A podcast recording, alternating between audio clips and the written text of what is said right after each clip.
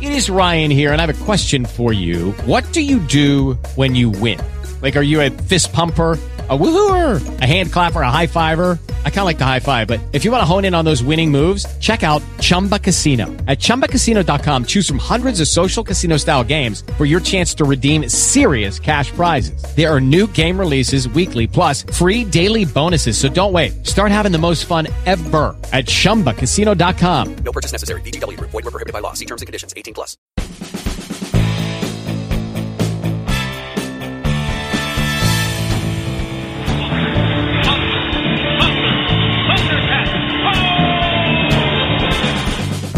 By the power of Grayskull. Don't say that! Never say that! Goonies never say die! Forty going on. 14.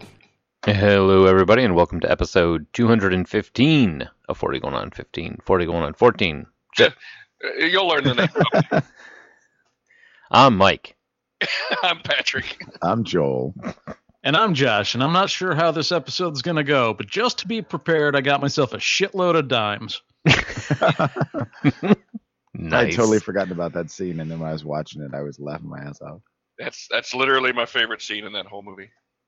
So, if you We'll get if, to that. if you didn't pick up on that, uh, the uh, the show this week we are finally doing Blazing Saddles, and we are comparing it to One Million Ways, or I'm sorry, A Million Ways to Die in the West, because I went to the library to check it out and thought it was One Million. I didn't know there was an A in front of it, so I was like at the number section and I was at the O section until finally the librarian came over and it's like, "There's a letter A right there, thank you," and I don't know how to library.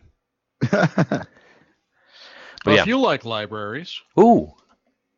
you might also like the great shows on the Podcast Collective, which is a library of sorts. That's a small Venn diagram, though. Uh, on its shelves, you will find such shows as On the Block, There Dating are. Baggage, The Dog and Deuce Show, the Portland Beer Club podcast, and of course, the Rad Dad Radio Hour. There are no actual shelves. I just want to let you know that these are all virtual shelves. There might be some shelves. Okay, y- y- if you have your own shelves, but I'm on those building shelves, yeah, they could be like our older shows, which you can currently find on iTunes, Blueberry, Stitcher, TalkShoe, and Podverse FM. Uh, you can also f- give us a call. Someone, let us know you're out there. I know you're out there. I can hear you breathing. Um, 708 now oh rap 708 669 9727. You can hear them breathing. That's kind of creepy.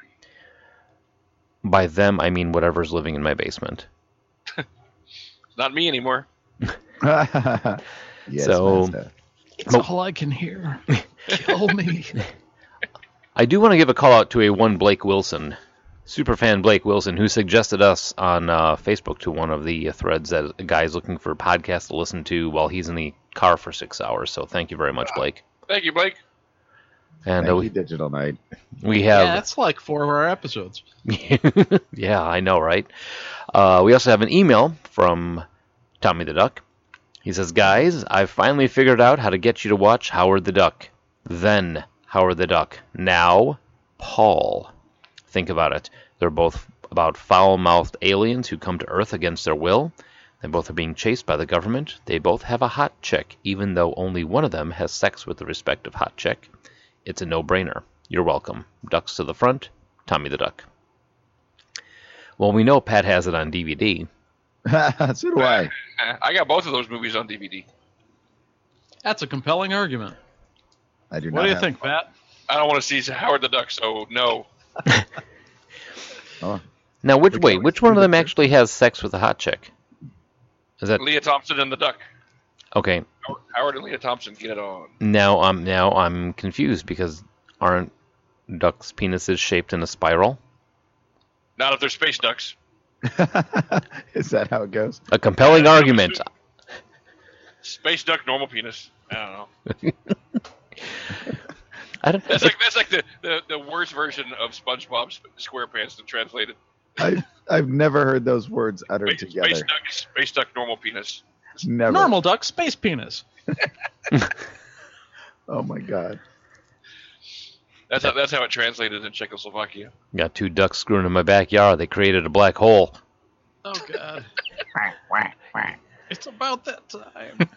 This is what we missed from Josh when he was gone corral- corralling the cats. in music, movies, and TV. And sports. Oh, yeah. Are we still doing this? Are you- I, I have to. My voice is shot again. You're still sick. He's I- messing with your editing. Time to get the filter, baby. All right. So, are we all? Are we? Is this we're all going to talk in sexy voices? All That's right. the only guys. voice I got. Deal with it. Just have to masturbate to this. No. My, my voice is just always sexy, so I can't. You're a help wizard. it. That's right. So February seventh, nineteen seventy-four, is the date that we're going with. Uh, that I is was the still in utero. yes, you were. I was negative two. I was two. Me as well. All right. So now Oh, that no, we not yet. We weren't two yet. We were one and a half. Right. Let's be specific. So, just in time for Valentine's Day, Blazing Mm-hmm. Saddles. Honey, let's go see Blazing Saddles. Oh, yeah. Some music. All right, so Yes, music. I got a date. The top song in the land of liberty was "The Way We Were" by Barbara Streisand. supposed to read it as is. No, because I didn't write that. You changed my writing, Yes, I did. jerk. There potentially could be a reason. All right. Whatever. Oh. Do your own thing. Do your thing. The top song in the sweet land of liberty was "The Way We Were" by Barbara Streisand. There you go. All right, James DeWitt Yancey, better known by the stage name of Jay Dilla or J.D., was born on February 7th. An American rapper and producer, he emerged from the mid 1990s underground hip hop hip hip hop I'd watch that. From the 90s cop rock scene. uh, the hip hop hip hop scene in Detroit, Michigan, Right. as one third of the acclaimed music group Slum Village.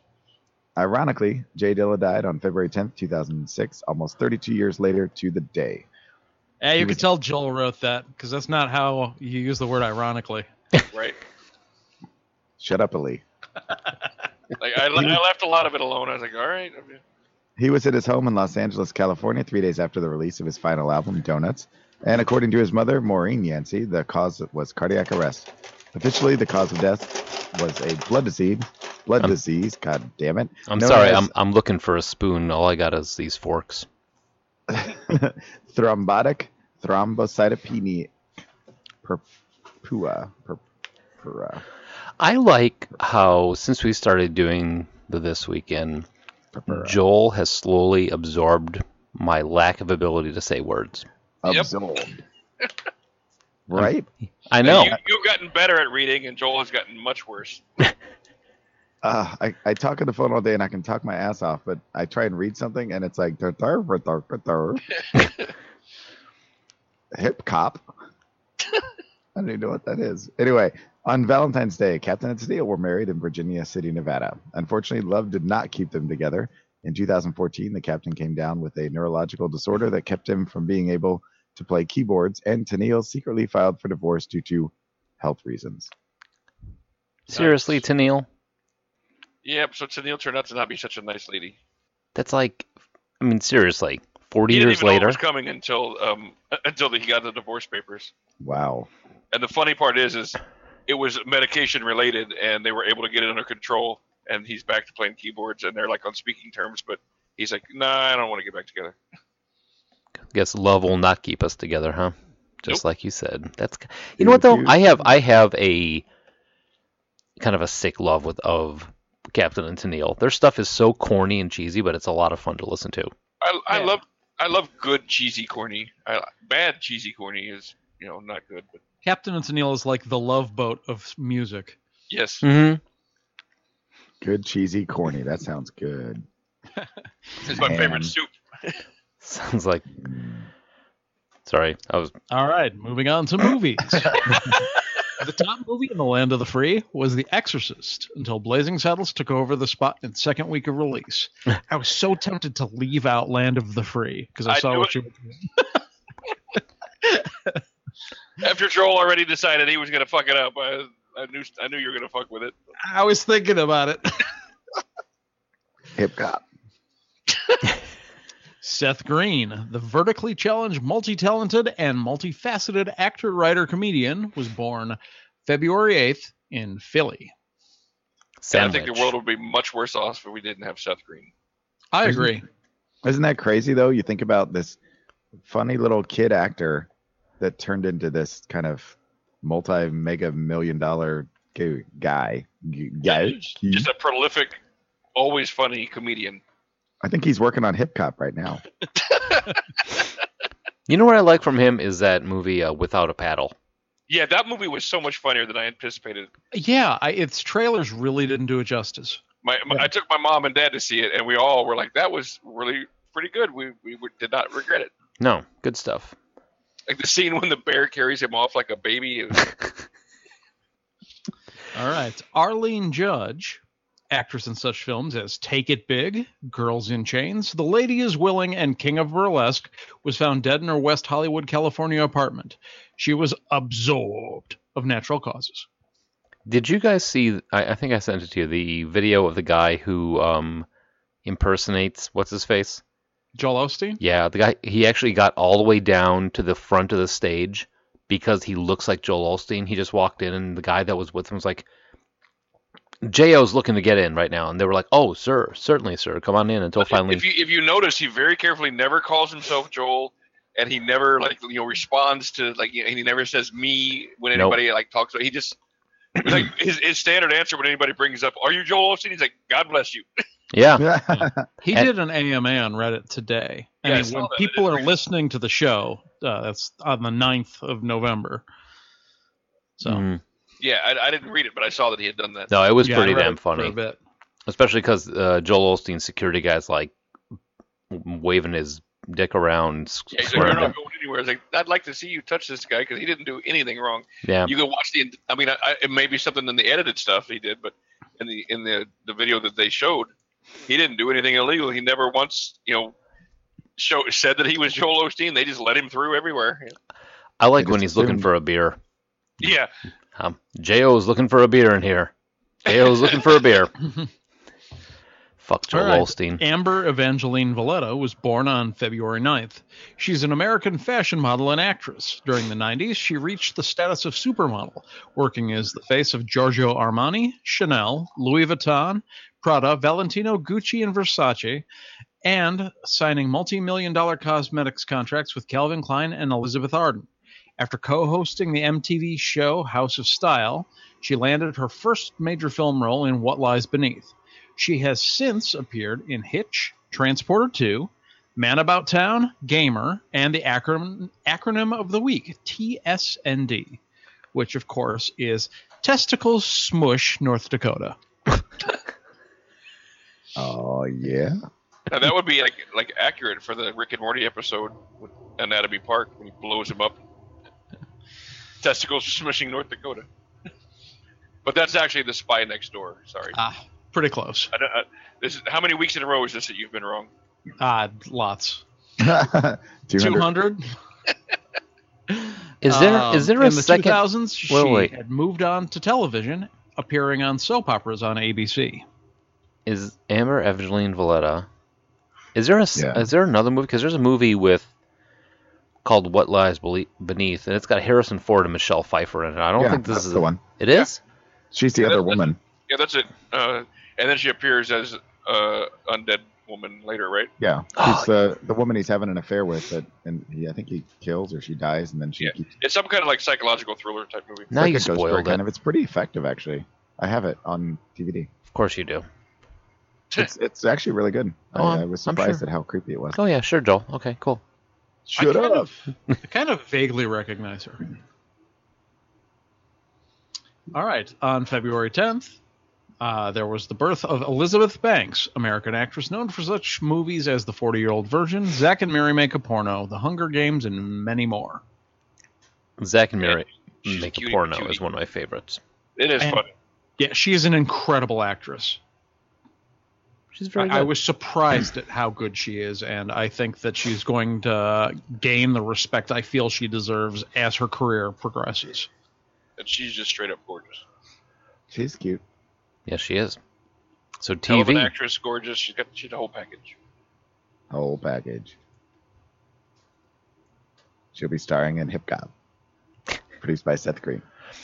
So uh, TV. The top shows in the land are the racist and the ethnics. Um, It's Hmm. not wrong. Top shows in the home of the brave were All in the Family, Sanford and Son, Chico and the Man, and the Jeffersons. that is There's beautiful. a lot of racism in that. Yep. There's a lot of racism in all of it. Um, just because it's a theme song doesn't mean it's not true. Uh, outside of Chico and the Man, I enjoy all those movies. I mean, all those shows. I've never seen Chico and the Man. I know about it, but I've never seen it. It's I okay. watched it on in syndication. Yeah, It was all right. it's all right. Sanford and Yeah, Son I is watched definitely it, better. so- yeah. Yeah. So, Yeah. all, Eh. though I do have to say, All in the Family is probably my favorite out of all those. Yeah, hundred percent. Huh? For me, probably the Jeffersons. Jefferson's is good, but you see, I there's always a, found George Jefferson grating. That's kind of the point, though. yeah. I know, eh, but I mean, uh, doesn't even have to buy into it. I mean, See, I was Sanford watching- and Son. I'm coming for you, Elizabeth. Yeah, Sanford and Son was my jam. That's dummy. Your shirt looked like a curtain. All in the Family because Archie Bunker was literally my grandfather. Same here. Yep. So, You guys have the same grandfather? holy shit, are we brothers? Whoa. Did we just become best friends? yup. So much room to do activities. All right. So on February 8th, Good Times premieres. Dynamite. Boom, Belly boom. And full of white dog shit. You lay this. is that a Good Times thing? Is that a quote? Oh, sorry. I, Step brothers. Go. uh, after Step- 20 Step Brothers years. Tourette's, that's- sorry, Okay. Are you done? maybe. N- Maybe. After, Would you like to say something about rerun? Cops was on. After 20 years, the soap opera The Secret Storm aired its 5,000th, 195th, and final episode on CBS Daytime. The show was replaced 10 days later by Tattletales, which we've talked about before, which is a game show hosted by Bert Convey. The Brady Bunch is also absorbed. Huh? I've never heard of the Secret Storm. I had to look it up because I'm like, is that fake? Because that number is like just so like specific. And I looked it up, and that's that's a true thing. And I'd never heard of it. Yeah, that we've- many episodes. That's We've crazy. talked about Tattletales before because On it the was game like show episode, it yeah. lasted like. Oh no, I take that back. It lasted eight seasons. What am I thinking about? Huh? shirt tails. Don't you talk shit about shirt tails, man. All right. So the granddaughter of American publishing magnate William Randolph Hearst, Patty Hearst, is kidnapped by the Symbionese Liberation Army on February 4th. They demanded a ransom of seventy dollars. seventy dollars for every needy person in California. She then later participated in a bank robbery with her kidnappers, for which she was later convicted. little uh, Stockholm syndrome, or was it all a farce? Yeah, I, I when I when I saw that, I'm like seventy dollars. That's not much. Oh, Yeah, Yep. that threw me.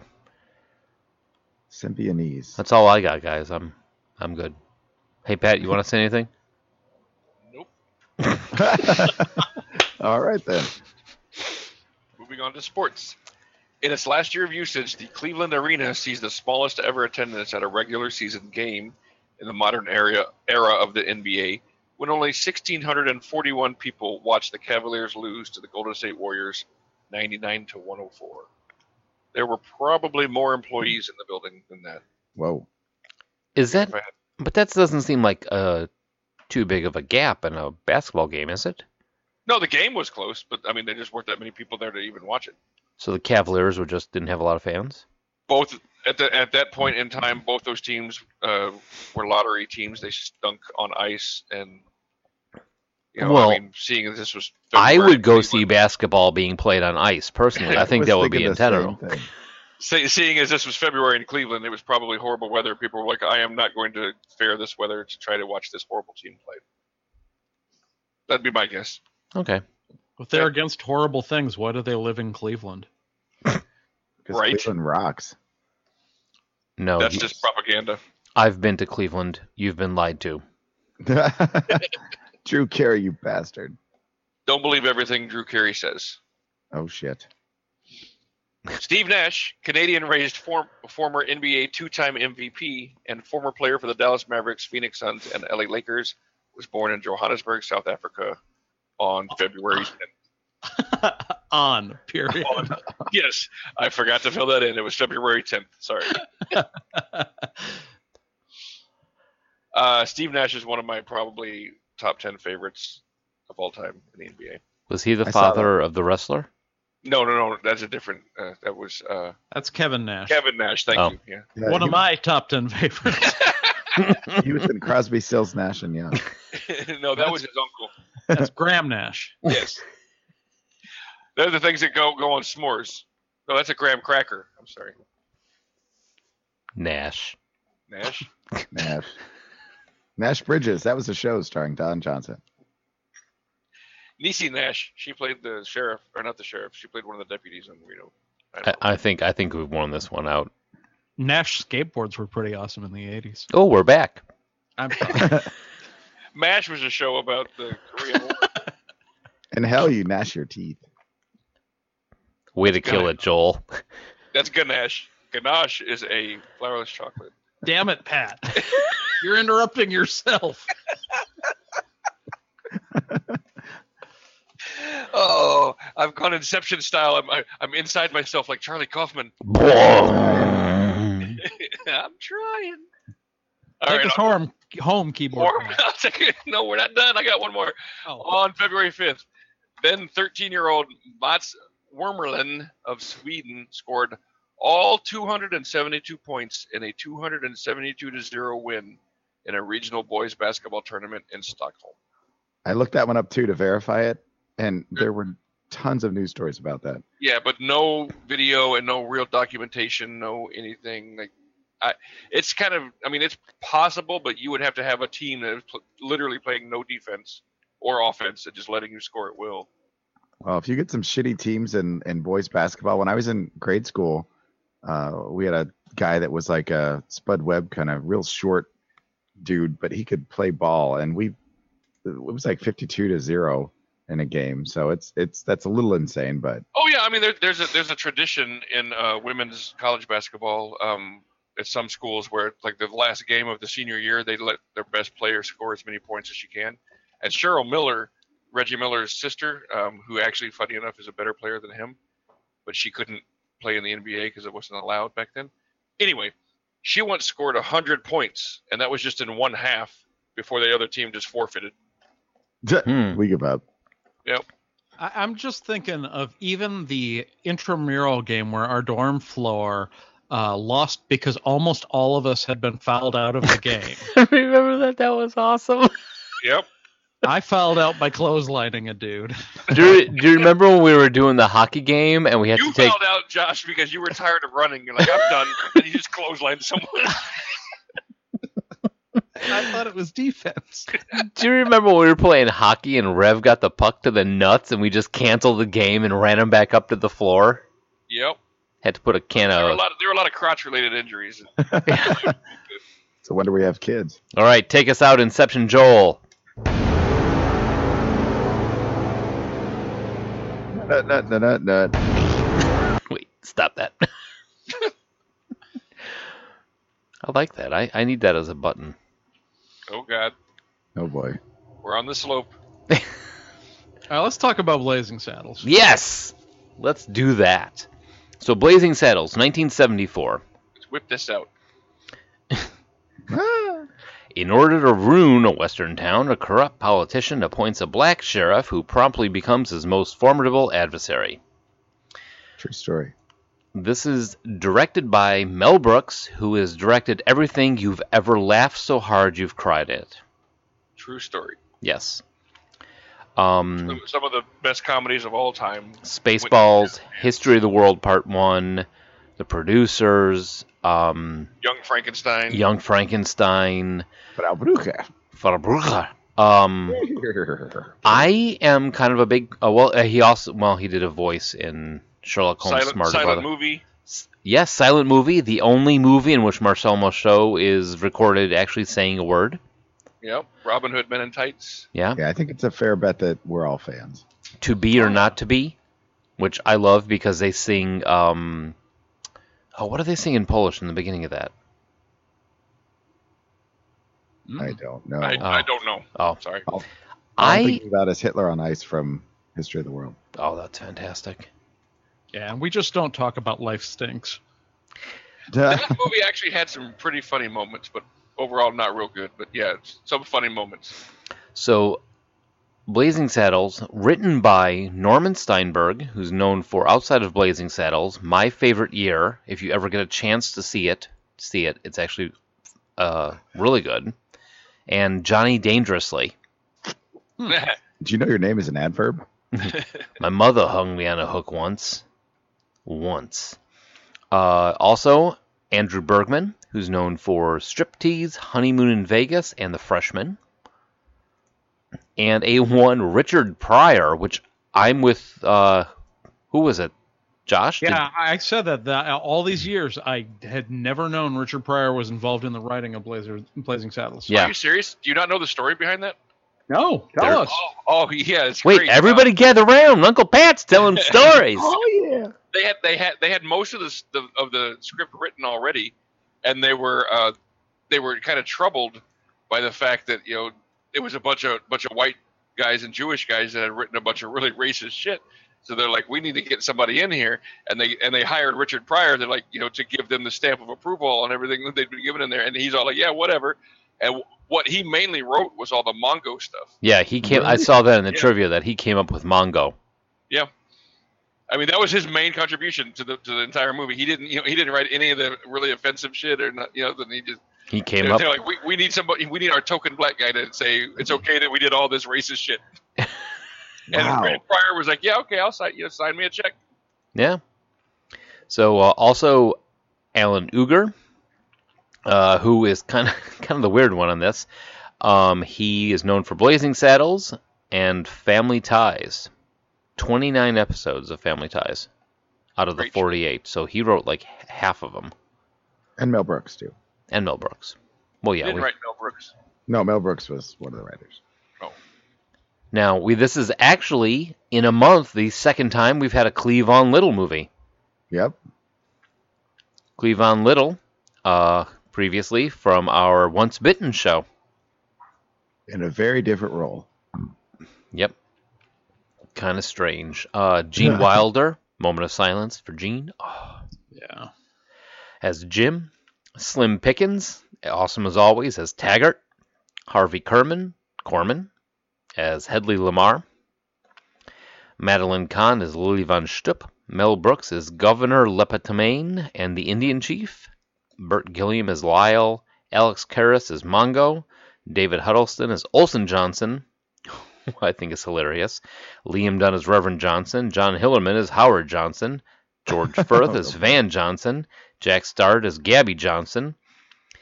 Carol Arthur as Harriet Johnson. Richard Collier as Dr. Sam Johnson. And Charles McGregor as Charlie.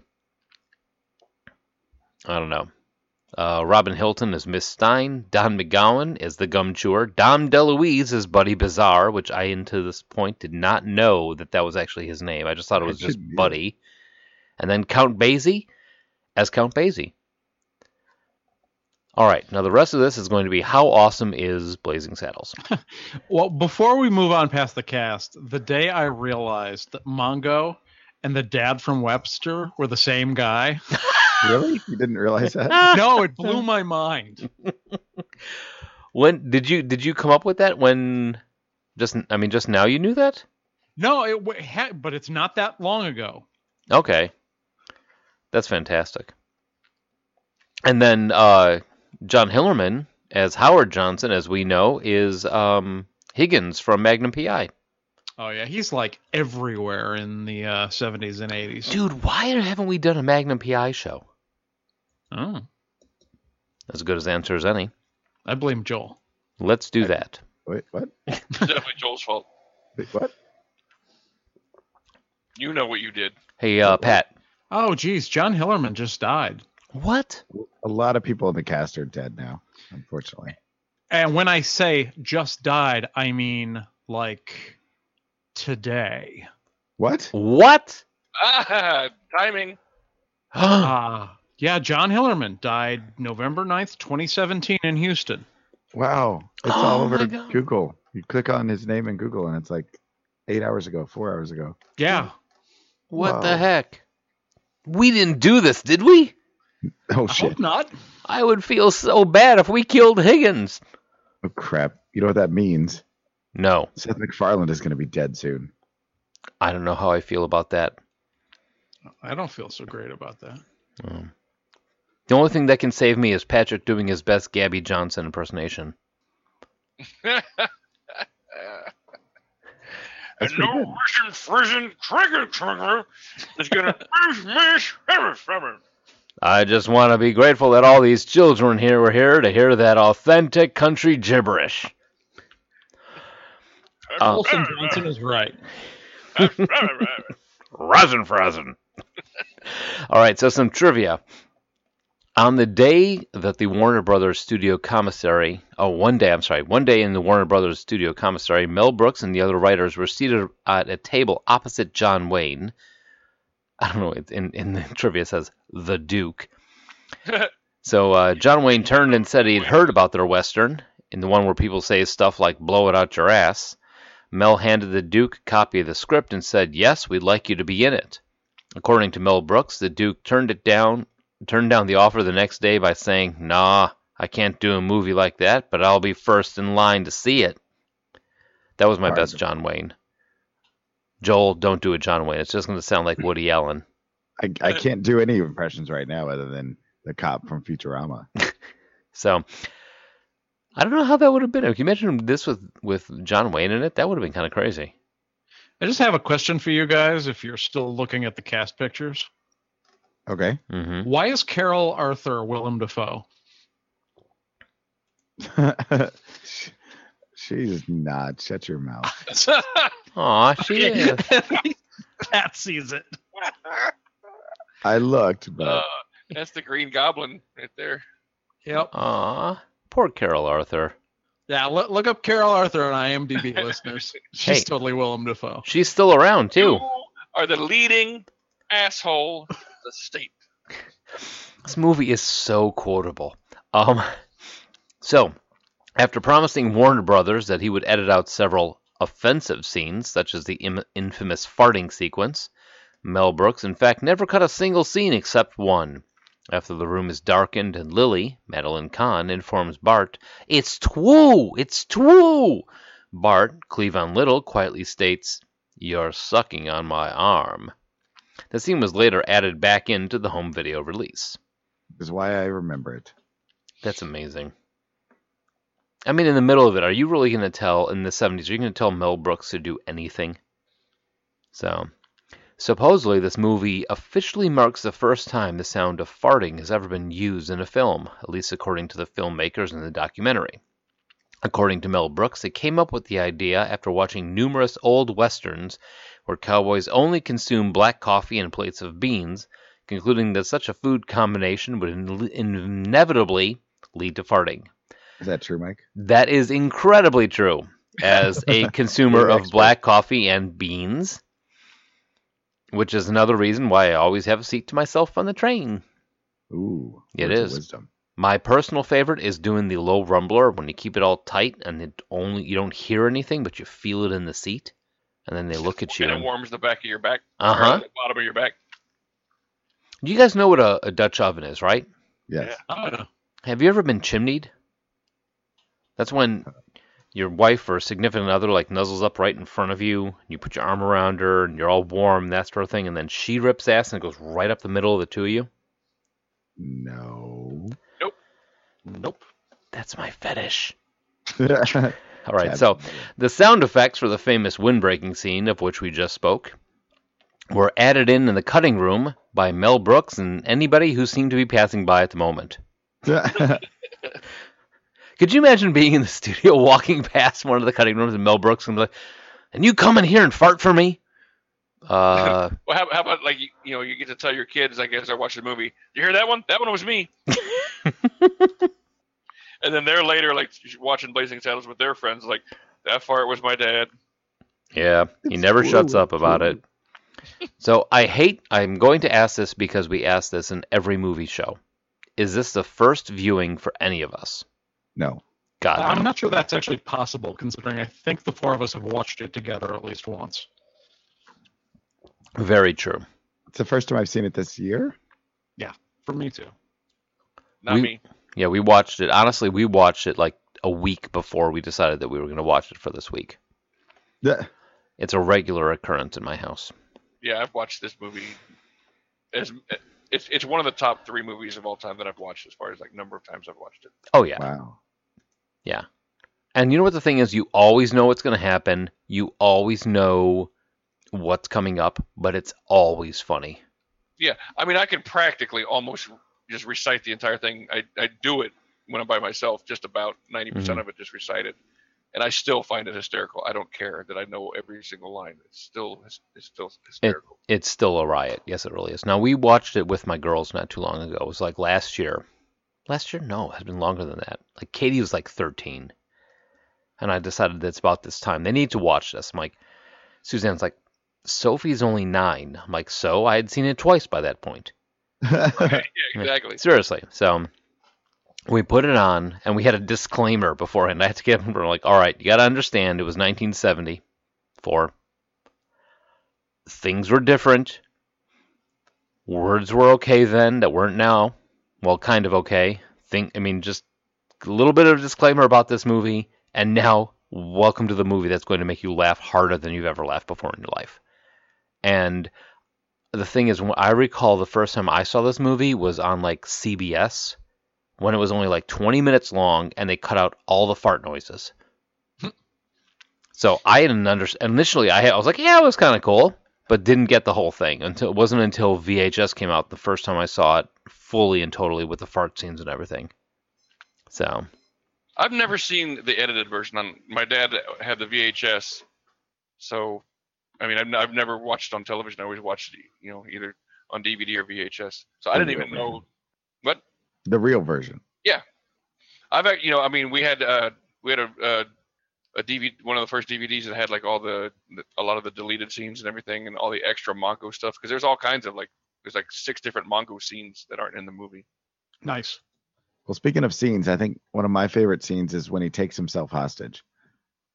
I don't know why, but that scene always cracks me up.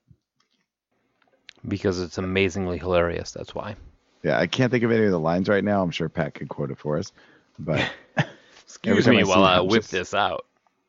it's so ridiculous and yet just it's so funny. That's the surest way to get him killed. He's gonna do it.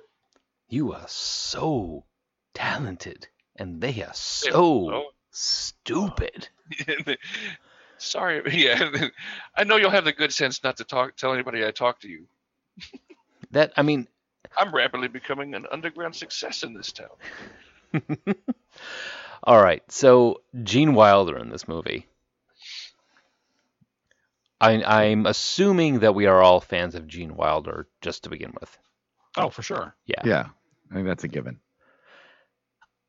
Yeah, Wh- yeah. Of course, I love him. Yeah. I was gonna say it's like a prerequisite to be part of this show. I didn't get a harumph out of that guy. harumph, harumph. Yeah, but this is my shooting hand. I mean, the th- one of the things about this movie is that it is so incredibly, I think then and now, over the line that you can't help but laugh at it. Yeah, you know, as over the line as it was for its time, it, it's interesting because it's a real sharp take. It's it's a race based satire, and uh, like the coolest thing about it is is that uh, even though you couldn't get away with making it today, the minorities in the film aren't the punchline. Like it's very very clear that the racists are the butt of the joke. Yeah, like the whole the whole time they're talking about, you know, we damn near lost a four hundred dollar hand cart and all that kind of stuff. You know that they're the imbeciles in the scene. Mm-hmm. Right, absolutely, hundred percent. You know, and dock him a day's pay for snapping on the job. No, no, no. When you were slaves, you sang like birds. Just like, holy shit. I mean, I can't even imagine what would happen if this was released now. People would literally, there would be people exploding on the street. Well, it depends on who made it, though. If it was a, a white Jewish man, maybe. Or if it was like Matt, you know, Trey, Trey Parker and Matt Stone. You know. But if it's a Wayans Brothers movie, they could get away with it. Well, and part of it is it's sold so well because of the amazing charisma of Cleavon Little. Yeah. Well, and that's the thing that that aside from the racism being, you know, a, a like you guys were just saying, I can't put it succinctly, but the fact that he puts this guy in office and it completely backfires on it, and everybody becomes, you know, circles around him and becomes his core group of people. Even the townspeople that are racist at the beginning, you know, by the end, everybody's one unit, and Mongo becomes his friend, and his best friends, you know, Gene Wilder, and and it's just it's a great story. In when you take out the comedy, it's still a great story, and I think that's why it has a lot of staying power. Yeah, I totally agree. Yeah, and uh, you are looking at some of the fun and the not so fun aspects of the American West through modern eyes, circa 1970s, Mm-hmm. and it's not something that was dated. It it's still funny now. and that's that is racist. It spans the decades. Racism. well, I mean, it's not so much the racism; it's the fact of making fun of them. You know, I mean, with with the point where they steal the um, Ku Klux Klan members' hoods. Yeah, I mean the racists are always the butt of the jokes in this movie. Yeah, Hundred percent. yeah, and it's and there's and the thing is there's never any question about it. It's always them. It's always them being the being the ones mocked. right, and that's the thing is uh, They, they lose me right after the bunker scene. I've said a, a lot about how my views have changed to where I, I don't like comedy necessarily that punches down. And despite all of the jokes where you could say, oh, well, there's a ton of racist jokes in Blazing Saddles, not once does Blazing Saddles punch down. no, not at all. Yeah, It is No. never the powerful making the less powerful the butt of the joke. And see, that's the part when you told us the story about Richard Pryor that, you know, when you when you first said that, I'm like, oh, okay, so he's the one that took the jokes that were there and made them, you know, more poignant or made a point. And yet he's the one who just wrote Mongo, and it was all the other white guys in a boardroom or whatever that. And I'm sure they weren't. I mean, Well, I'm I'm sure it wasn't Mel Brooks in the boardroom. I mean, I think it was kind of like Right. him getting drunk with his buddies, writing this stuff down. so, did you know that there was supposed to be an a Blazing Saddles TV show? Yep. All right. I don't know that it would have worked. Anyway, here we go. So, in 1989, this was supposed to star Louis Gossett Jr. In an interview with Entertainment Tonight, he said CBS and Warner Brothers made a deal. The deal was that CBS would get to air Blazing Saddles and any sequels from the movie in exchange for co producing a TV show. At the time, the Warners wanted to make Blazing Saddles into a comedy series of films, a new one coming out every few years they wanted to use the model that the Brits had for the for the uh, movies Carry On movies.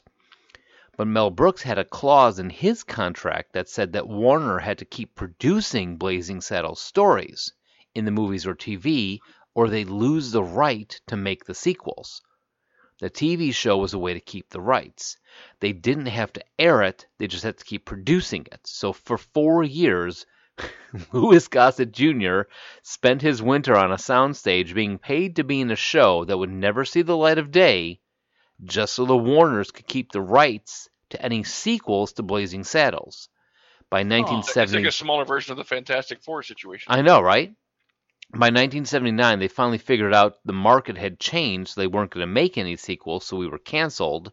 If a show that was never supposed to be aired can be canceled, I would love to see that.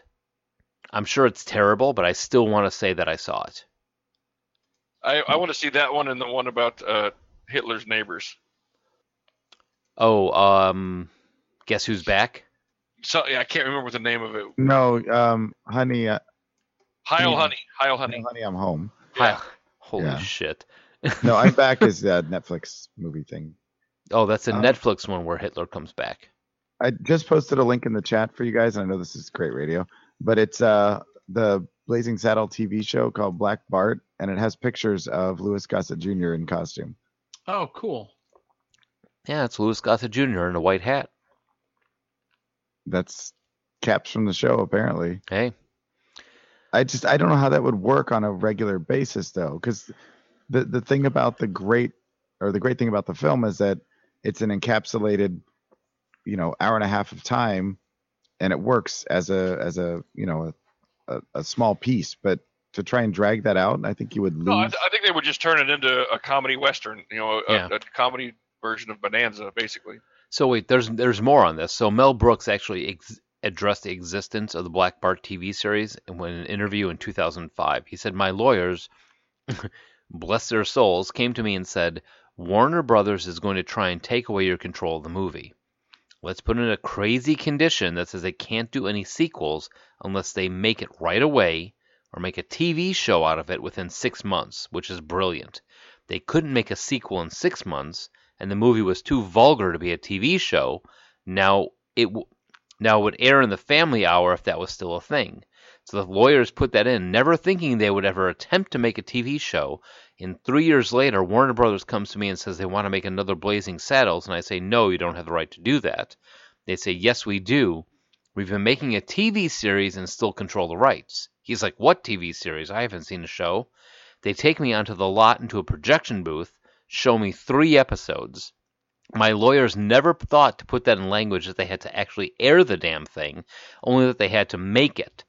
Well, management changed and they never did a Blazing Saddles 2, and as far as I know, they're still making this stupid show to this day. So, I just posted a link in the chat to the pilot. It's a really clear clear copy that you can see on YouTube.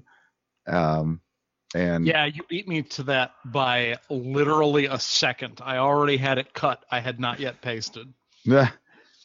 Yeah, So this, this will be on the page with the show, or Yeah. slightly after we post the show. Nice. So That's there was crazy. actually a there's a movie called Blazing Samurai, which Huh. hmm excuse me, which came out in 2000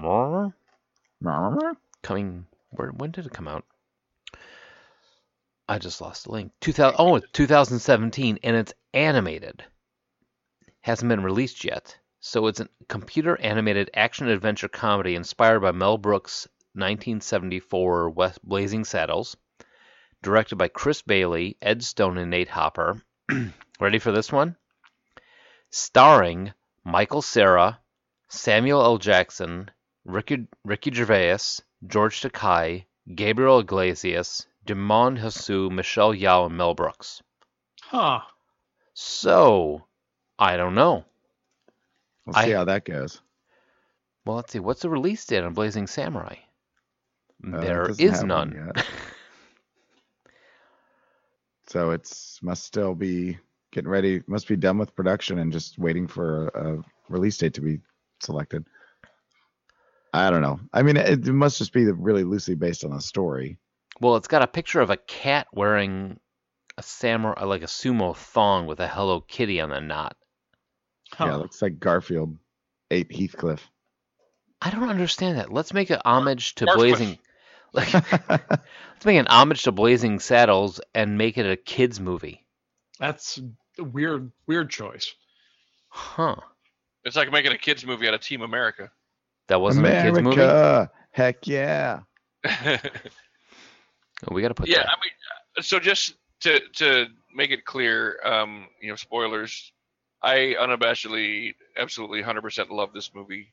This is uh, literally my number three comedy of all time. that. What's number one and number two? That's a good Uh, question. Oh, The Jerk Oh, good. is number one. He hates these cans. Uh, Princess Bride is number two. Wow. huh. I would not think Princess Bride would be in your top ten for comedies. Oh I love, I love it so much. It's so funny. Are you kidding me? Oh yeah, I'm, I'm with Pat on this. Princess Bride is in my top five movies of all time. yeah, All I'm, I, I genres. mean, I'm not saying he's wrong. I'm just surprised that it's that it's uh, in his top three. I mean, seriously. You want to hear the whole ten? Go. Oh boy. Uh, it's okay. It's the Jerk, Princess Bride, Blazing Saddles, Dumb and Dumber, The Hangover, Superbad, Caddyshack, Planes, Trains, Automobiles, Borat, and Anchorman. I, I'm I'm with you on like half of that list, if not. Yeah. I blame you for Dumb and Dumber being in my top ten, asshole. You know what? They're showing planes, trains, and automobiles at the Paramount Theater out here in uh, Aurora just before uh, Thanksgiving. You should come up for Thanksgiving, Pat. I, I think I literally think Planes, Trains, and Automobiles is probably the most underrated comedy of all time. I don't know that I'd say it's underrated, but we're talking about Blazing Saddles. Yeah, Shut up, please. Mel Brooks loves Blaze, uh, loves Planes, Trains, and Automobiles. What's a There great you go. film? There's your tie-in. There you Okay, nice. go. Are we just going to assume that we're all thumbs up on this one? Oh yeah, I mean, I don't think there's anything that could have ruined this. Uh, by re, I rewatched it just to make sure, but no, I, I still love this film. Yeah, I Yeah, I didn't don't- rewatch it, but it was one of those things like, yeah, I literally saw it not four days before we decided that we were going to do it. I mean, that's how I don't- often it's in my rotation. I don't know. And that then I'd I put it as decided that high. I was going to. I'm sorry, Oh, Joel. sorry. Oh, Go okay. ahead. Not everyone at once now. Yeah. I was I'm sitting there going, did I did I just lose connection? What happened? No, I was just gonna say I don't think I put it as high as as Pat does in his list, but it's definitely one that I enjoy and I would watch at any given moment. But it's it's not it's not quite in the same position as it is for you guys. Why not?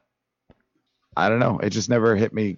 I, I think it's a great film, and like I said before, I think the the overall story um, is just a really great story that has a whole lot of funny shit going on in it. But it it just it's not it doesn't hit my funny bone the same way it does, I guess, with you guys. Yeah, I mean, I think I might like it a little more than Joel, but uh, I, I'll go so far as to say it's not my favorite Mel Brooks movie. Ooh. Which one is? Oh, Young Frankenstein, Okay. no question. it's understandable. It's, a, it's probably my, my second favorite Mel Brooks movie. So Oh yeah, and Blazing Saddles would be mine. Yeah. Roll, roll, roll in the hay. and this style of comedy doesn't get this like you look at the quality of actors for their time this style of comedy doesn't usually pull uh, those the people who are that well known hmm it it was kind of why i was amazed by when we get to the second half uh, how many big names were in a million ways to die in the west especially considering it didn't do very well You know, I gotta look that up. I mean, Well, but that's a credit to Mel Brooks. I mean, I think his reputation and he'd worked with a lot of those people either before or since. So, I mean, I think he was able to pull those people because of who he was. I mean, Yeah. he's one of those guys for comedy, like Woody Allen is for drama. Like when, when he asks you to be in a movie, it's it's an honor, and you're like, yeah, fuck yeah. um, Madeline Kahn actually one in one of the uh, trivia that I didn't put it in there. Um, she was I forget what movie she was in. She was in another movie, and she actually started acting worse in there. So she they eventually fired her from that movie, so that way she can transfer over to Blazing Saddles and then still get a percentage of the movie that she used to be in. Because if she quit, she wouldn't get a percentage, but if they fired her, she would, which I don't Wow. understand. That all right, so And I, I love that her name is Von Stoop. Because Stoop in, in Yiddish means Please. fuck. no right six is my limit In for case sh- anybody didn't know, I was yeah. That means sex. Thank you. Uh, It was That's it, Yiddish for also done for 2.6 million dollars and grossed 119.5 million in USA, with another 1.4 non-USA, and then just in, this is this is what's so weird about IMDb. Gross 119.5 million for USA, 1.4 million for non-USA, 1.4 million for France. Other Hmm. French. Hmm. we have to keep the French separate. Supposedly, Uh, it made Speaking of the French, uh, lest someone correct me about the uh, uh, uh, film "Never Punching Down," the French mistake scene, which is hilarious to me, does punch down a little. Yeah. Wait, I missed. Wait, wait, which one? Throw out your hands, stick out your tush, hands on your hips, give 'em a push. e- even though it is it is the the most problematic to modernize scene, it might be my favorite part of the movie. That they got Buddy. Get him, girls. that I love when the two guys come out of the tunnel. They go in fighting and they come out arm in arm. fuck you. I work for Mel Brooks. Not in the face. Not the face. Oh, Well, Dom Dom DeLuise. I think you're so funny. Just because we keep bringing up uh, Rotten Tomatoes lately, uh, critics 90%, audience 91%. Nice. That is Yeah, a that seems right. yeah. All right. Can we? uh This is no blazing stewardesses, but you know, oh, God. Uh, what is Can we uh, milk this uh, bull any further? new? Yeah, I mean, I was going to go with a more standard because this is a hard movie to talk about since almost anyone who listens to us probably knows it close to as well as we do. And if you don't, really go out and watch it. Oh yeah. So I was gonna ag- like throw the question out s- people's favorite bits, but for me that's hard. I mean, it probably in the final analysis is the French mistake. mine is easily the William J. Lepetamine throughway. Anybody got a dime? oh, someone's gonna have to go back to town and get a shitload of dimes. Joel, what about you? What's your favorite scene? Well, like I stated earlier, the the hostage scene where he takes himself hostage is just so incredibly ridiculous, but it works and it it drives a point home about the racism and And the Just- gullibility of the town. And exactly how stupid they are. Mm-hmm. This is going to be strange.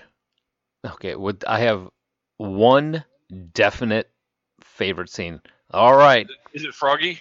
No, it's not Froggy. It's a. We'll take.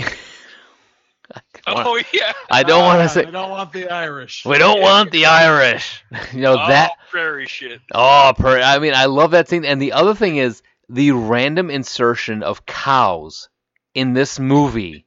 Right? I mean, when they're in the in the church and the cows get rushed through the middle of the church, and then later on when they're in the theater and the cows are in the background for some reason, And they're, That- they're sit, all sitting in the saloon and there are just cows hanging out. Mhm. everywhere. the cows are for some reason for me. I'm just like that makes me laugh so hard. All right, so we all love this movie. It's near Yeah, and dear to our hearts. This- I, I love this movie so uh, for s- so much and for so long. My original to this day uh, eBay username that I opened up the very first uh, year that eBay opened up uh, is Headley Lamar. Oh, that's awesome. Yep. Nerd. All right. well, we will uh, be back in a little bit.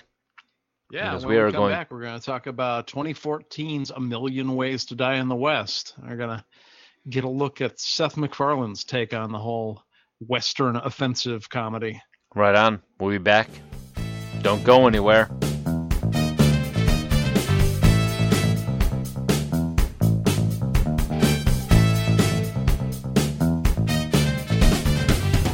All right, we are back.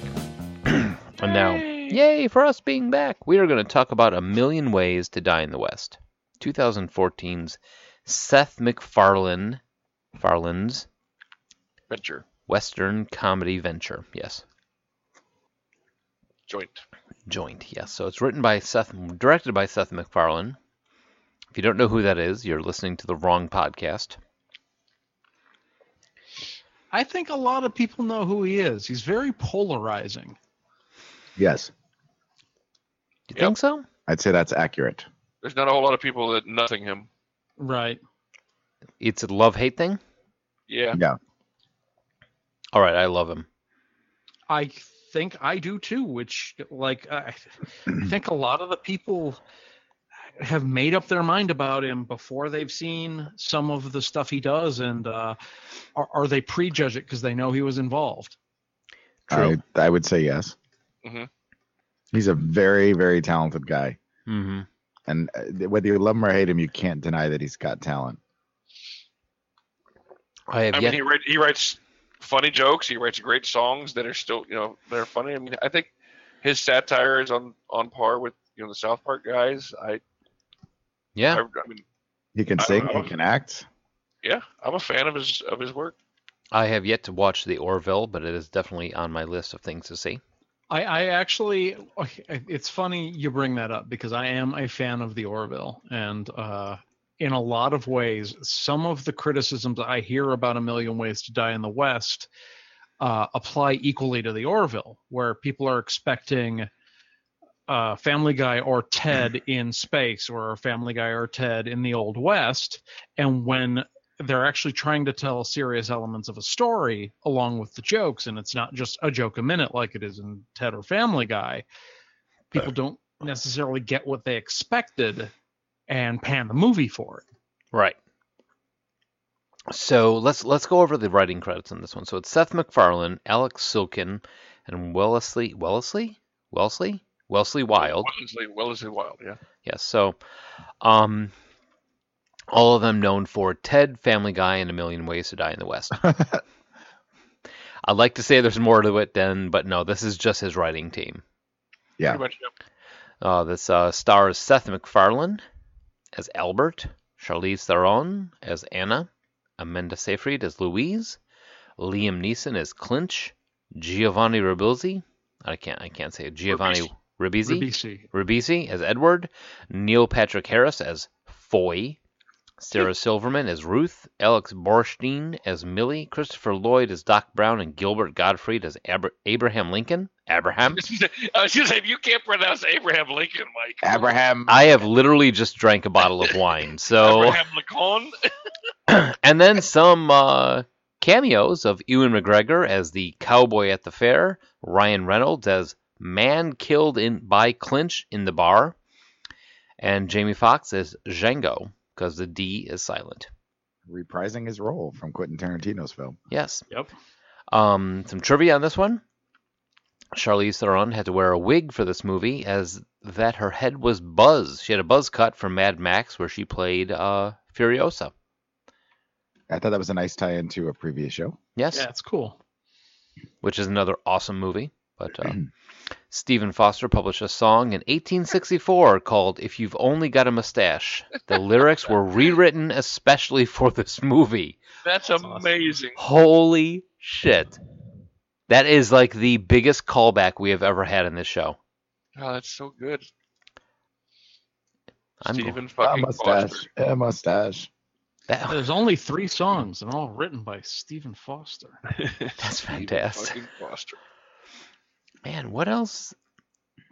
What else did he do? Popular songs, my old Camptown, Kentucky, the Camptown Lady, for instance. the Dude, Camp our- Town Lady, doodar, doodar. Um, uh, so anyway, oh, Winter and all night. gonna do all day. I'm sorry, we're we're calling back to Blazing Saddles. We're, we should not do that. I mean, we totally should, but at the same time, we have to move the show along. Um, some other trivia on this one: uh, Liam Neeson plays an antagonistic outlaw cowboy. In Seth MacFarlane's earlier work, Family Guy: Prick Up Your Ears, in 2006, Peter Griffin jokes that without his knowledge, his kids will be as hopeless as Liam Neeson playing an American cowboy. Nice. Now, that, when was this made? 2014? Nice. Yep. Nah, Again, another awesome callback. Not as great as the Stephen Foster one, but still. The final line of this movie by Django, played by Jamie Foxx, after the credits, is a reference to Blazing Saddles. Bring me one of those white women. that is a extended version of Where the White Women At? So uh, the DeLorean time machine replica in Christopher Lloyd's cameo was bought and customized by Seth MacFarlane in 2010 because if you had Seth MacFarlane's money, why, Why would not? you not? All right, let's jump into this one. So I have to say from the get go that I, I, I like this movie. I uh, I saw it about three months ago um, when I was home one day, and I I laughed my ass off. And I watched the the unedited or the unrated version for this week, and I- I'm starting to become less and less of a fan of this whole unrated trend because it doesn't work as well. And I'm hoping you guys took my advice. No, I watched the unrated because I'd seen it before. Oh, you'd seen it, okay? Yeah. Yeah, this was my first watching of it. I had no expectations going in, and I watched the theatrical cut. Of course, that was the only option because I didn't realize until too late that it wasn't on any of the streaming services that I pay fees for, so I had to rent it. Mm. So yeah, theatrical version was the only option for me. So this ran with a budget of forty million dollars, Oof. which is honestly pretty low considering who you have in this movie. I mean, But Liam. it's pretty high for a, a, a Western comedy. that's true. Right. There's not a lot of market for Western comedies these days. I know. Uh, opening weekend, it did 17.69 million in 3,158 screens. Um, it did one 17.116 million in Hungary. Huh. But the IMDb. important question is, what did it do in France? Uh, it has nothing for France. I don't know why it suddenly sw- IMDb suddenly switched from France to Hungary, That but sounds like a French mistake. That's Hurry. better than my joke. I was going to make a lunchtime joke. So worldwide, this did $85.9 million as of October 2014. Well, at least he's made money on it. Yeah. Yeah, I mean, maybe not with uh, the uh, marketing. Y- you never know if that's included in the budget. I'm guessing it probably wasn't. True. So this is the first time I've seen this. Josh, I think you and I are the uh, first ones that uh, saw this. Yeah, we're the only ones that hadn't seen it before the show. Okay. I don't know what I was expecting walking into this. I mean, I I I can't say this is one of the few movies that I've had no expectations for whatsoever. Which is Um, probably the right way to watch it, to be honest with you. I agree. mhm. I, That's I had how I heard watched some not so great things about it, uh, but I uh, gave those things kind of a gr- big grain of salt and just tried to walk in blank. And I did w- I did like you did, Josh. I rented it. Uh, Yeah, I got it from the library. I watched it with open eyes. That's like clear everything you've heard about this movie. Throw it out, and let's see what this is. And I have to say, I was pleasantly surprised. I'm right there with you. I have, you know, Seth MacFarlane. While he was not the the best actor in the bunch, I think honestly, Liam Neeson acted circles around him, and uh, Neil Patrick Harris, of course, acted circles around him. I think Seth was a great everyman hero. Charlize Theron did a great job. Amanda Seyfried and her eyes did a wonderful job. I, I, I was not disappointed by anybody in this movie, but at the same time, it, it was like a love letter to Blazing Saddles. For sure. and that's why I recommended it after I'd seen it because it felt like the analog to it in so many ways. And after seeing them back to back, and we talked about this earlier before the show, but even the opening credits are very, very similar. Oh Even yeah, the, the the wording, the letter uh, font that they used. hmm The font and uh, oh, to call back to a trivia from the Blazing Saddles, the I forget who the singer was for the original one. Is that they told him they were like, "Hey, sing this," but they never told him that it was actually a comedy because they didn't want him to like ha- not be serious on it. So They But didn't no. want him to ham it up. right, exactly. So it's one of those where That was that was him not hamming it up. That was him not hamming it up. That is exactly the way he sings. He, he rode a blazing saddle. Yeah, what would he have done if he told him like like really build it up, I, I have no idea. I, I can't even imagine. right? So, going on to A Million Ways. This Yeah, one, I'm- if the original was the view of h- the problems of the Old West through the lens of the 70s, this is a slightly different take. This isn't a race satire, but it's a satire of how shitty life was through the lens of modern day, looking back at the Old West. And how Mhm. non PC it was. Well, and I read an, uh, some things on this before the show that uh, that's how the whole genesis of the movie happened is that Seth MacFarlane was sitting around with, with his buddies talking about how shitty it was and how many ways you could die in the old west, and they just kind of took it and just ran with it and turned it into a movie. They're still going to use the ice. That Holy shit, went that so, went south so so, fast. quick. I mean that. oh, Okay, I will have to say I was not expecting so much gore in this movie. And that ice block effect was on point. Oh my Yeah. god, that was amazing. I think the only real criticism I have, if I'm gonna uh, pick nits, is the uh, the Patrick Stewart dream sequence with the sheep. That's the only part that I was like, wait, okay, all right. I mean, I didn't hate it, but it was the one part that I was like, okay, this is a little odd. Well, it also had pretty clear nods, and this is something that uh, Sarah actually uh, pointed out after having noticed it. The dream sequence uh, was a direct reference to Salvador Dali painting. Huh. Oh.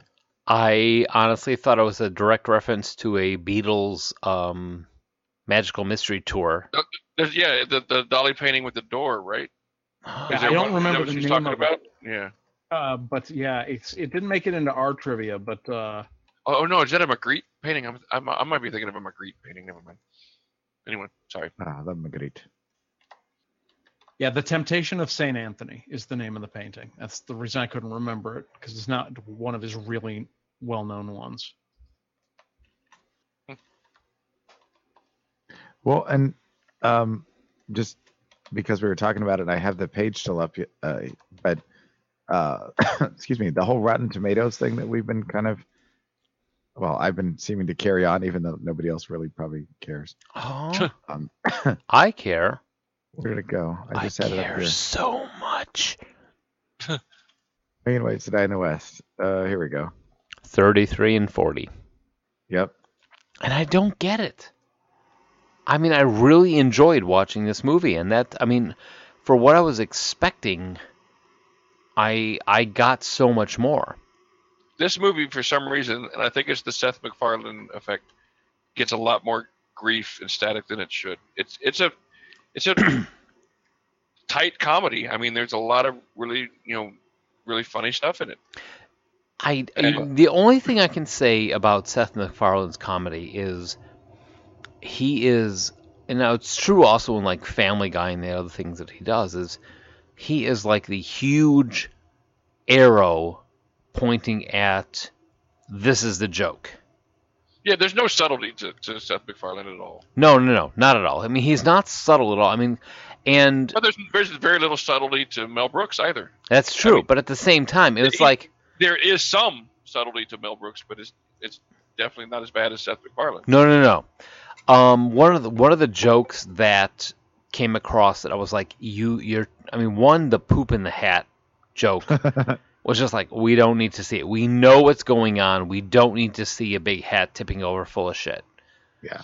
But the the one- I will say the one scene wh- where he keeps reaching for the guy's hat and he keeps slapping it away. Oh, that was hilarious. That was hilarious. I probably could have done without the sheep peeing on his face. yeah. Yeah, yeah, that was not needed. You know, I mean, there, he does dwell a little too much in toilet humor, and that's and I can understand why some people don't like him for that.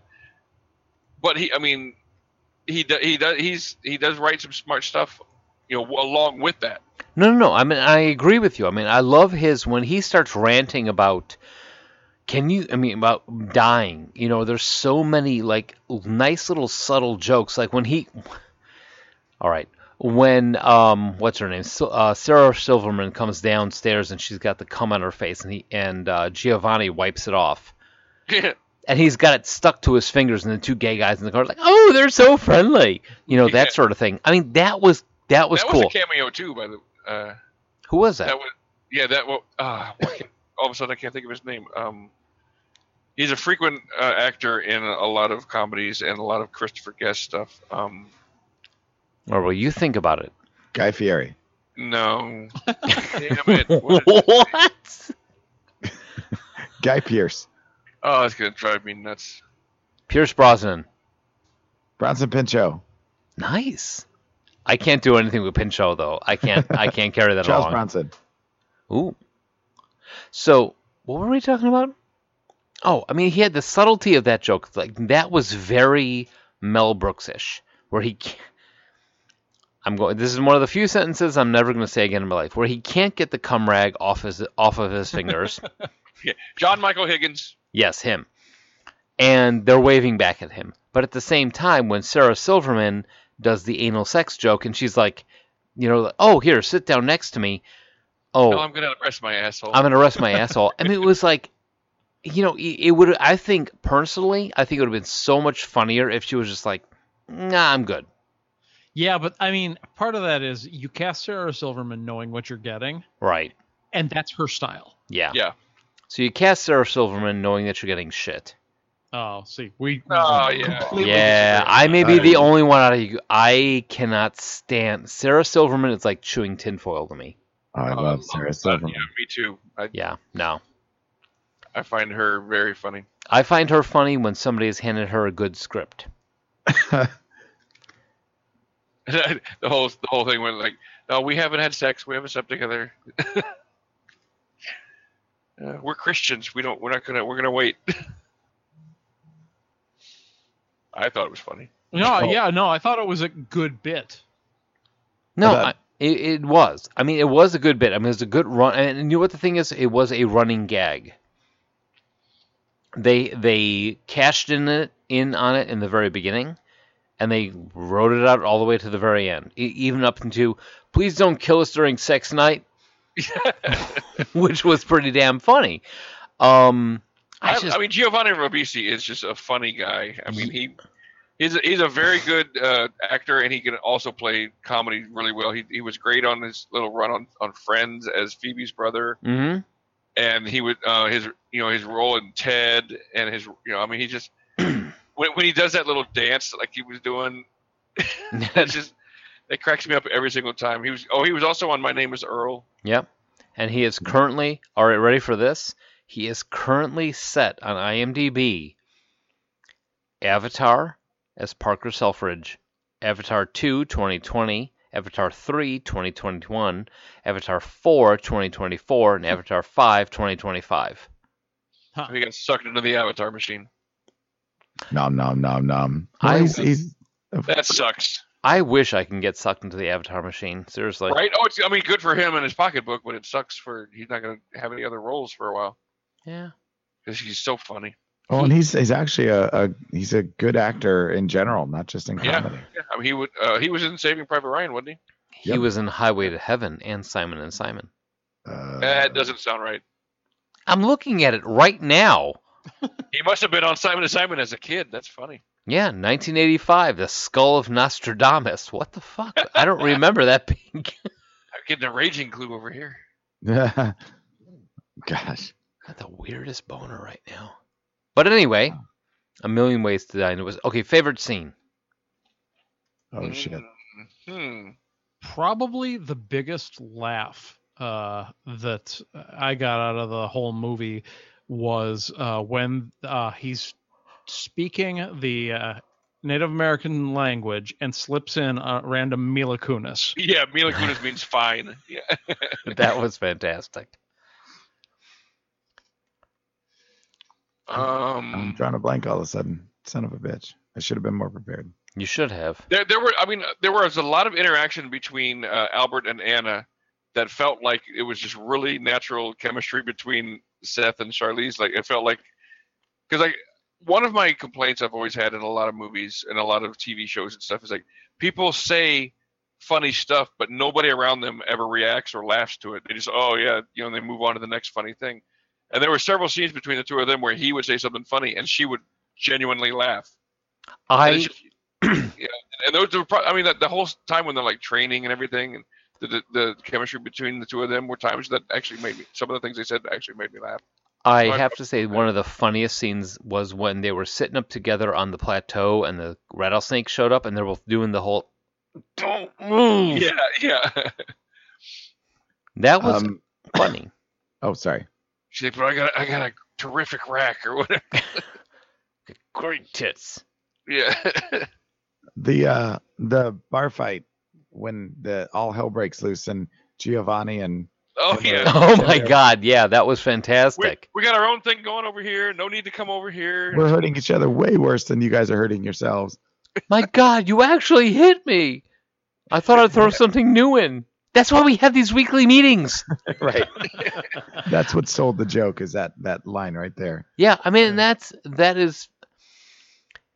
I I liked his humor, but I think so many times, I mean, th- between every one of those jokes, there were so many jokes that was like holding up the great big sign saying this is a joke. Yeah, it, I mean, he, he his humor does get- it gets a little too self-refer- self-referential, and he he does a little too much like stare at the camera and wink kind of humor. Mm-hmm. Uh, one of the other things that just cracked me up was the deadpan Charlize Theron saying, uh, "People die at the fair." Yeah, that was a good one too. Though I do have to say, the biggest laugh for myself was when Gilbert Gottfried was doing Abraham Lincoln, and he turns to his name. I don't think this is really Abraham Lincoln. That was hilarious because one, I love Gilbert Gottfried. That's a Yes. dirty secret of mine. Is I kind of hate him, but that scene was funny. good. I'm glad we agree. and Neil Patrick Harris was just great in every scene as usual. Yeah. He- uh, he just was so funny as the foppish mustachioed guy.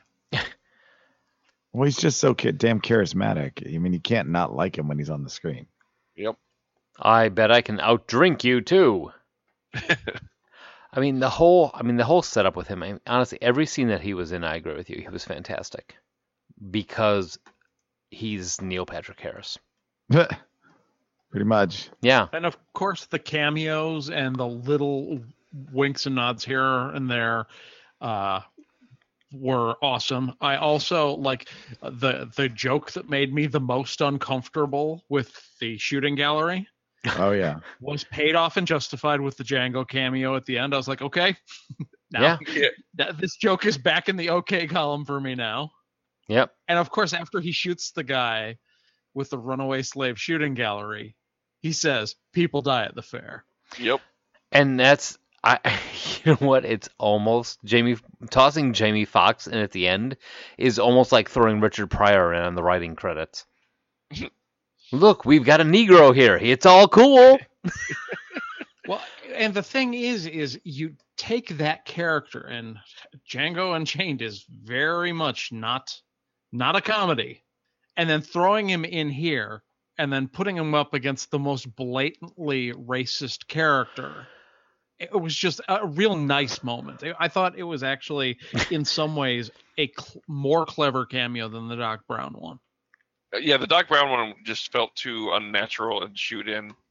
Well, and it got spoiled in the trailers. That's I think is part of it. I agree with you on that, Joel. Is that the the trailers showed Doc Brown being in the movie, and that was that should have never been. I mean, Definitely a bad call for the trailers. Although I actually hadn't seen the trailer with Doc Brown in it. yeah. Me, Su- me either. I I had seen the trailer with Doc Brown in it before. I knew it was coming. Suzanne, she was sitting there watching with me, and she had not seen it, and that for her reaction, I think is exactly what they were looking for, because she was like, "Holy shit, that's awesome." You know, I mean, and that's exactly what I think Seth Green was going for in that one. And unfortunately, somebody Seth Green. Seth MacFarlane. There's a lot of Seths being tossed around in this show, so shut the fuck up. Um, I think. Bronson Pinchot. God damn it. Um, no, so I think his idea for having that brief cameo in the movie was fantastic. And I, one of the things that Suzanne actually pointed out to me was the giant block of ice was for Doc. Remember, he has ref- he has his refrigerator that he has to keep going in the uh, Oh, that's a good catch. yeah. So I was like, oh, very awesome. But yeah, sh the giant block of ice was for her, was for him, I mean. And I think the if they did not have Doc Brown at all in the previews, at all in the trailers, I think it would have been a better, more effective uh, cameo. Yeah, and I don't necessarily think it was a bad one. I, I just thought it was more, oh, okay, yeah, of course you're going to do that. And the Django one floored me. I would agree with both of those. Yeah. Yes. He agrees. Favorite scene? We talked about that. All right then. Uh, another surprise, I had never actually appreciated uh, Alex Borstein. I'd only ever seen her on Mad TV as the He'll Look Like a Man lady. And uh, she's uh, the voice of Lois Griffin, and she was the madam in uh, in this. That was actually pretty damn funny. Don't I have a great boyfriend? I don't know. It's just, I honestly have no fucking idea. that was fantastic. Um, which which also led into the great running gag of that whole that whole situation between the two of them. So all in all, I have to say I enjoyed this movie. It gets a lot of hate it doesn't deserve. That's for Yeah. sure. Exactly. And I- I'm seeing that the hating on Seth MacFarlane because he's Seth MacFarlane and he had a really cringy and needlessly offensive Oscar hosting night. I, I think some people are like, I'm never forgiving him for that. So if he's associated with it, it's shit. And Million Ways to Die in the West caught that, and the Orville's currently catching it from a certain segment of the population. I have heard it, Orville uh, is actually a 50-50 on me also. I I mean not that I watch it, don't want to watch it. I do want to watch it, but I don't see anybody that's kind of like, "Eh, it's okay." It's either I love it or hate it. Absolutely. And I two friends whose uh, opinions I generally respect on media within hours of each other. One posted the I love it review and one posted the I hate it review. Hmm. And uh it, it's another one like this where if you go into it expecting Family Guy in space, you're not going to get it. Uh, the Orville is Star Trek only instead of the elite cream of the crop running the best ship in the fleet, you've got the fuck ups. Yeah. We could do that show versus Galaxy Quest. Ooh, I like the way you think, boy. Merry Christmas. Oh, so man. are we ready to move to thumbs up, thumbs down, or we got any more to say? I, I- I think from the tone of the show, it's going to be another one of our rare all Yeah. eight thumbs ups. Now I Yeah. can afford to buy that bell for church.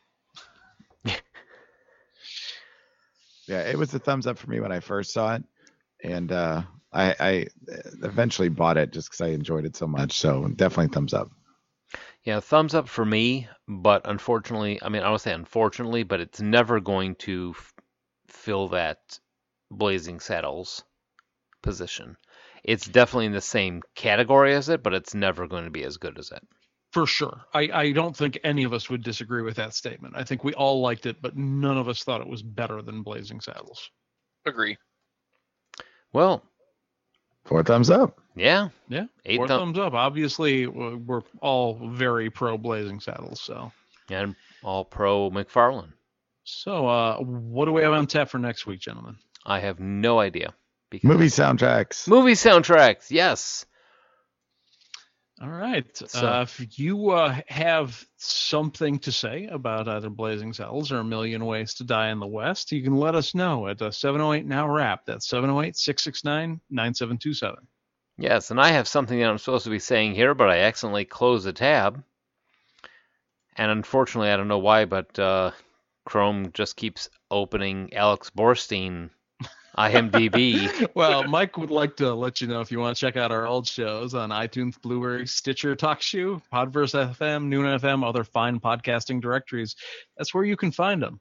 Alex Borstein all over the place here. I didn't realize I clicked on her name that many times. Um, so yeah, so come back next week.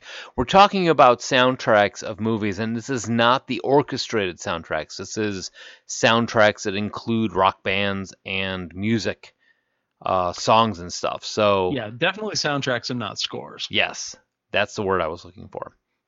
And we So- already did our, our picks, right? Yeah, Yep. And I totally Where is remember that? them. Where would that be? that No would be idea. in the show. One more fun little bit of uh, thing I just noticed online. Today would have been Hedy Lamar's 103rd birthday. Headley. Thank you. Um. What are you worried about? This is 1842. You can sue her. There is a a suing thing about that, but there is something about Hedley, Hedy Lamar. Hang on, hang on. Uh, inventor. Okay, ready for this? Oh, yeah, that's a great fact. Okay, Yeah, yeah. ready for this? Blow your mind. Although Lamar had no formal training, was primarily self-taught. She worked in her spare time on various hobbies and inventions, which including included an imp- improved traffic stoplight and a tablet that would dissolve in water to create a carbonated drink. The beverage was unsuccessful, though Lamar herself said it tasted like Alka Seltzer. Among the few that knew of Lamar's inventiveness was Howard Hughes. She discussed her relationship with Hughes during an interview, saying that while she date, they dated, he supported her hobbies, her tinkering hobbies. During World War II, Hedley Lamar learned that radio controlled torpedoes, which could be important in naval war, could be easily jammed, thereby causing the torpedo to go off course. With the knowledge she had gained about torpedoes from her first husband, she thought about creating a s- frequency hopping signal that could not be tracked or jammed. She contacted her friend and composer George Anthill to develop her device that, by doing that, succeeded by synchronizing a miniature player piano mechanism with radio signals. Basically, she set the foundation for Bluetooth, Wi Fi, and Bluetooth. Yeah, and data encryption. Yeah, Yep. holy shit. Yep. Yeah. It was just like, I, This, this random like C-list celebrity from the 1950s and 60s. Yeah, yeah, though her biggest contribution was not her acting. Yeah, she basically, s- I mean, th- set the whole concept of wha- of everything that we use in every moment of our day right now. Mhm. So, Hedley Lamar, I'm toasting you, Betty, Hetty. it's Hedley, Hetty, M- Hetty Lamar, which she actually did sue, by the way. Um, go look it up. It's true. finish your toast. You were toasting her. Thank you for all that you have done and all our Wi-Fi and I didn't mean to Bluetooth confuse needs. you there. Sorry. Yes, that's all I Oh got. my God. Should we say goodbye? Goodbye. Goodbye. Well, what a what a fun sign off to the end of a good show.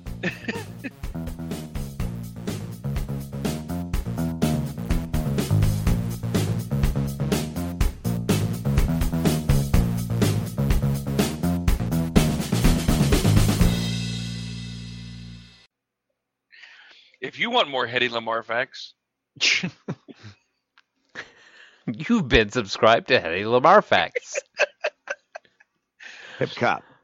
Hedy Lamar started her career in Gold in the Street, playing a young girl, leading actor by George Alexander in 1930. unsubscribe from Hetty Facts. I can't even do it.